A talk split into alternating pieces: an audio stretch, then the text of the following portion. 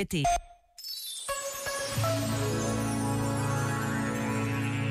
Há pessoas bondosas por natureza e há pessoas competentes porque aprenderam, trabalharam, sabem o que fazer e como fazer.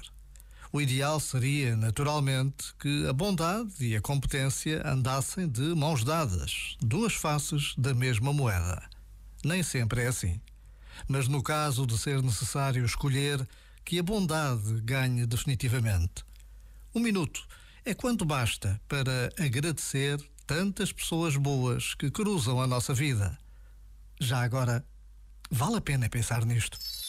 Este momento está disponível em podcast no site e na app.